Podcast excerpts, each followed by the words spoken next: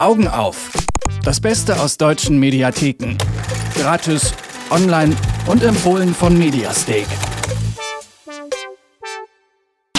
Sich die Schamhaare in Form eines G rasieren klingt erstmal schräg, hat die Modemarke Gucci aber mal von ihren Models gefordert. Ganz schön skandalös, aber irgendwie gehören Skandale auch zur Modewelt ja dazu. So waren zum Beispiel Hotpants und Miniröcke mal skandalöse Kleidungsstücke, die sogar teilweise verboten werden sollten. Die Dokumentation Fashion Scandals hat noch weitere solcher Affronts parat. Laura Pohl und Anne Krüger von mediastick.com haben sie für uns entdeckt und empfehlen außerdem noch einen Kurzfilm, der sich um ein etwas anderes Model dreht und den man auch umsonst online anschauen kann. Was die beiden Filme so können, das erzählen sie uns jetzt. Hallo ihr beiden. Hallo. Hallo. Ihr habt die Arte-Doku Fashion Scandals mitgebracht. Was gab es denn außer dem G aus dem Schamhahn noch für große Modeskandale? Ja, da gibt es einige, denn äh, Kollektionen der großen Modehäuser kommen ja nicht nur in die Schlagzeilen, weil sie besonders schön oder raffiniert sind, sondern vor allem dann wird über sie berichtet, wenn sie besonders schockieren. Und so haben wir uns an entblößte Brüste, zerfetzte Sachen, diskreditierende Interviews, also der eine Designer lästert über den anderen Designer oder auch Sexgeschichten und Drogenskandale ja eigentlich schon fast gewöhnt. Äh, zu jeder Fashion Week wird da ein neuer Catwalk-Skandal produziert. Und die Dokumentation berichtet von den profitabelsten, aber auch spannendsten Skandalen der Modewelt in den letzten Jahren. Aber genau wie du auch schon gesagt hast, es werden auch Entwicklungen gezeigt, die damals skandalös waren und heute ganz normal sind. Darunter zum Beispiel die Erfindung des Bikinis. Äh, dazu sagte damals das bekannteste französische Bademodenmodell, also sie trug natürlich immer nur Badeanzüge, dass der Bikini und auch oben ohne, denn damals in den 60er Jahren kam ja die Hippie-Bewegung auf und die Frauen wollten sich nicht mehr in ein Korsett drücken lassen und sagten dann am Strand können wir auch einfach äh, komplett nackt liegen. Äh, das würde sich niemals durchsetzen, sagt dieses Model, denn die meisten Frauen haben einfach hässliche Brüste und äh, sagt dann auch noch zu dem Moderator, Sie als Mann wissen das ja. Und das will ja auch gar keiner sehen. Und deshalb kam sogar die Polizei teilweise an den Strand und hat Frauen verboten, ähm, nackt dort zu sein. Das können wir uns heute natürlich alles gar nicht mehr vorstellen, denn wen schockt schon noch eine nackte Brust auf dem Laufsteg? Doch der amerikanische Designer Rick Owens hat vor kurzem erst bewiesen, dass es immer noch schockieren kann, wenn man Teile des menschlichen Körpers nackt sieht, und zwar Teile des männlichen Körpers. Er hat nämlich äh, 2015, das ist ja gar nicht so lange her, in seine Tuniken, die die Männer getragen haben, Löcher geschnitten und genau im Lendenbereich. Und da blitzte dann immer der ein oder andere Penis raus. Und das hat wirklich schockiert die Modewelt. Bei Frauen gibt es das ja alle Nase lang. Und äh, all diese Skandale gibt es dann in, dem, in der Dokumentation Fashion Scandals zu sehen. Ist sie denn als Film auch gut gemacht oder ist das eher sowas für Trash-Liebhaber? Nee, das ist äh, so wunderschön gemacht. Also wir sehen ganz viele Archivaufnahmen, total tolle Interviews mit äh, bekannten Designern, mit Models. Zum Beispiel Naomi Campbell, die sehen wir auch beim Gerichtsprozess, wie sie gegen Charles Taylor aussagt. Da gab es ja den Skandal, dass äh, er ihr Blutdiamanten geschenkt hat. Er wurde ja auch später dann verurteilt. Solche Sachen sehen wir immer wieder. Es wird auch politisch. Also zum Beispiel setzt sich auch hier äh, Naomi Campbell für mehr schwarze Models auf dem Laufsteg ein. Da hören wir mal rein in die Doku. Weil die Mode ständig alles kopiert, kommt es dauernd zu Skandalen rund um ethnische Aneignungen, Kleider mit indianischen Motiven zur Yankee-Uniform, heilige Motive der Inuits, Blackfaces oder andere Make-up-Spielarten, bei denen nicht an die Konsequenzen gedacht wurde. Dass in der Modewelt weiße Models schwarz angemalt werden, während kaum schwarze Models engagiert werden, ist ein Skandal. 2013 schreiben das Modell Imam Bowie, die Agentin Bethan Hardison und Naomi Campbell einen offenen Brief an die Modeindustrie, adressiert an die Marken Calvin Klein, Donna Karan, Victoria Beckham, Giorgio Armani, Versace, Prada, Roberto Cavalli, Balenciaga, Celine, Dries van Noten, Heider Ackermann, Hermès, Lanvin, Louis Vuitton, Saint Laurent, Valentino die Botschaft, wenn Sie nicht mehr schwarze Models engagieren, rufen wir zum Boykott Ihrer Marken auf. This isn't a fight. This is a conversation. It's about making people in the industry aware in a civil way. Der angedrohte Boykott zeigt Wirkung, denn so gern die Mode auch tut, was sie will, Hauptsache der Umsatz stimmt. Wir sehen auch immer wieder, wie profitabel und markenfördernd die Skandale sind. Also wie zum Beispiel ein äh, Haus wie Dior, was Anfang der 2000er sehr angestaubt war, einen Skandal produziert hat, mit dem es dann in, in die Schlagzeilen gekommen ist und seitdem er wieder als hip und cool aufgenommen wurde. Und es geht auch nicht nur um Haute Couture und um ähm, Catwalks, sondern es geht auch um Street Style, also den Style von Rockern, von Mods, von Punks, von Skatern. Und äh, da können wir abschließend auch noch mal ein Zitat hören. Der Street Style liebt die Provokation genauso wie die Mode der Laufstege. Ab 1992 zelebriert Big Brother, ein Skater-Magazin, eine selbstmörderische Draufgänger-Ästhetik, die die MTV-Serie Jackass inspiriert. It's a shocking magazine. It tells you how to commit suicide, it tells you all about drug use, and also explicit descriptions of sex.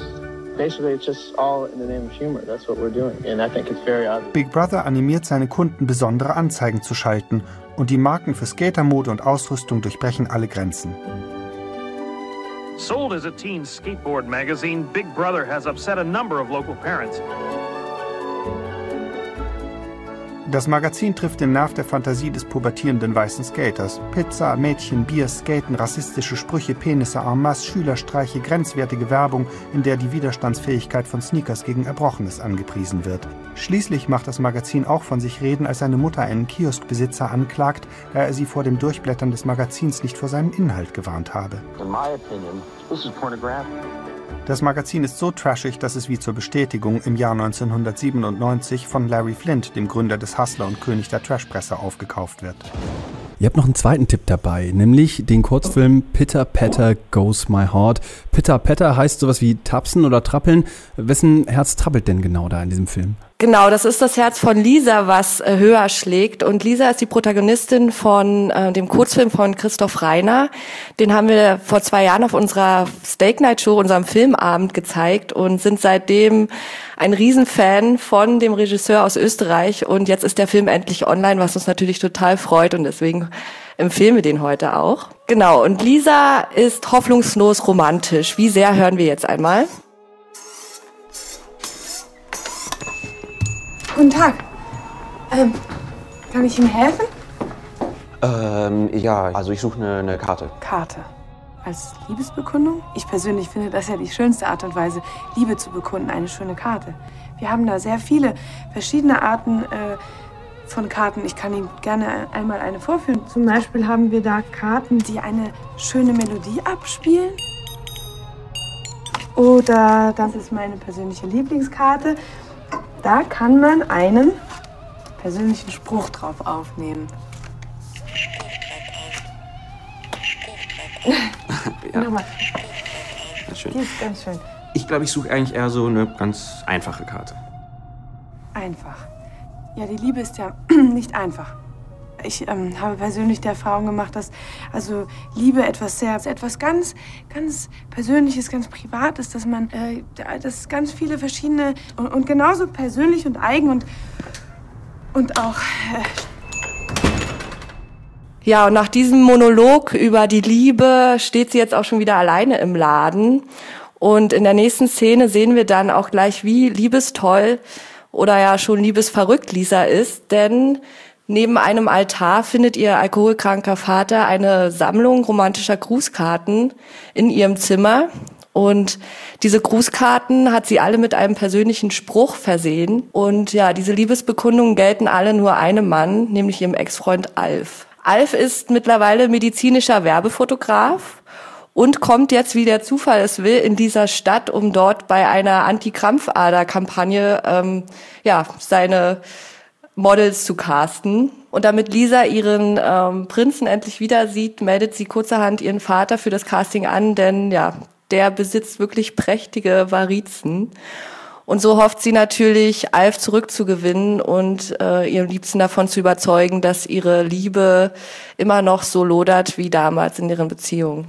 Jetzt äh, ist bei so romantischen Filmen ja gar nicht immer so klar. Ist das jetzt was ähm, zum Lachen oder ist das eher was für Herzschmerz? Wie sieht das aus bei Pitter Patter Goes My Heart? Ist das eine Komödie oder wird es da eher dramatisch? Beides. Also es ist eine sogenannte Dramedy und Christoph Reiner vereint wirklich Comedy und Drama in diesem Kurzfilm so gekonnt, wie wir es gewohnt sind. Und man hat so ein bisschen das Gefühl, dass er da ein bisschen sich von der fabelhaften Welt der Amelie inspirieren lassen hat, so vom filmischen Stil her. Und interessant ist vielleicht auch, dass der Regisseur in jedem seiner Kurzfilme das schwierige Verhältnis zu seinem Vater thematisiert, so halt auch in Pity Patter Goes My Heart. Denn die Krampfadern spielen ähm, ja schon eine große Rolle, weil sein Vater auch Krampfadern hat. Das klingt jetzt alles, als wäre das so ein Kurzfilm, bei dem man äh, jede Menge entdecken könnte, oder? Also du hast das ja gerade verglichen mit der fabelhaften Welt der Amelie und hast schon so angedeutet, es gibt so ganz viele Details. Also ähm, vielleicht sogar ein Film, den man sich ganz in Ruhe auch vielleicht sogar noch ein zweites Mal dieses Wochenende anschauen könnte, oder? Ja, auf jeden Fall. Also ich habe den Film auch schon mehrmals geschaut.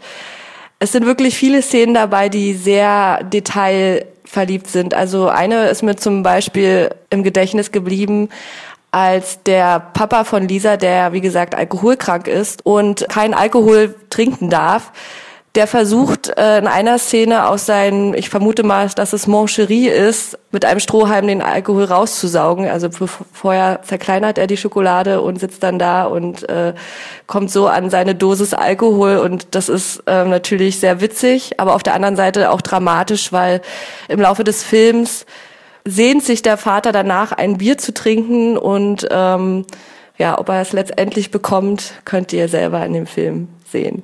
Laura Pohl und Anne Krüger empfehlen auf ihrer Seite Mediastek jeden Tag das Beste aus den Online-Mediatheken.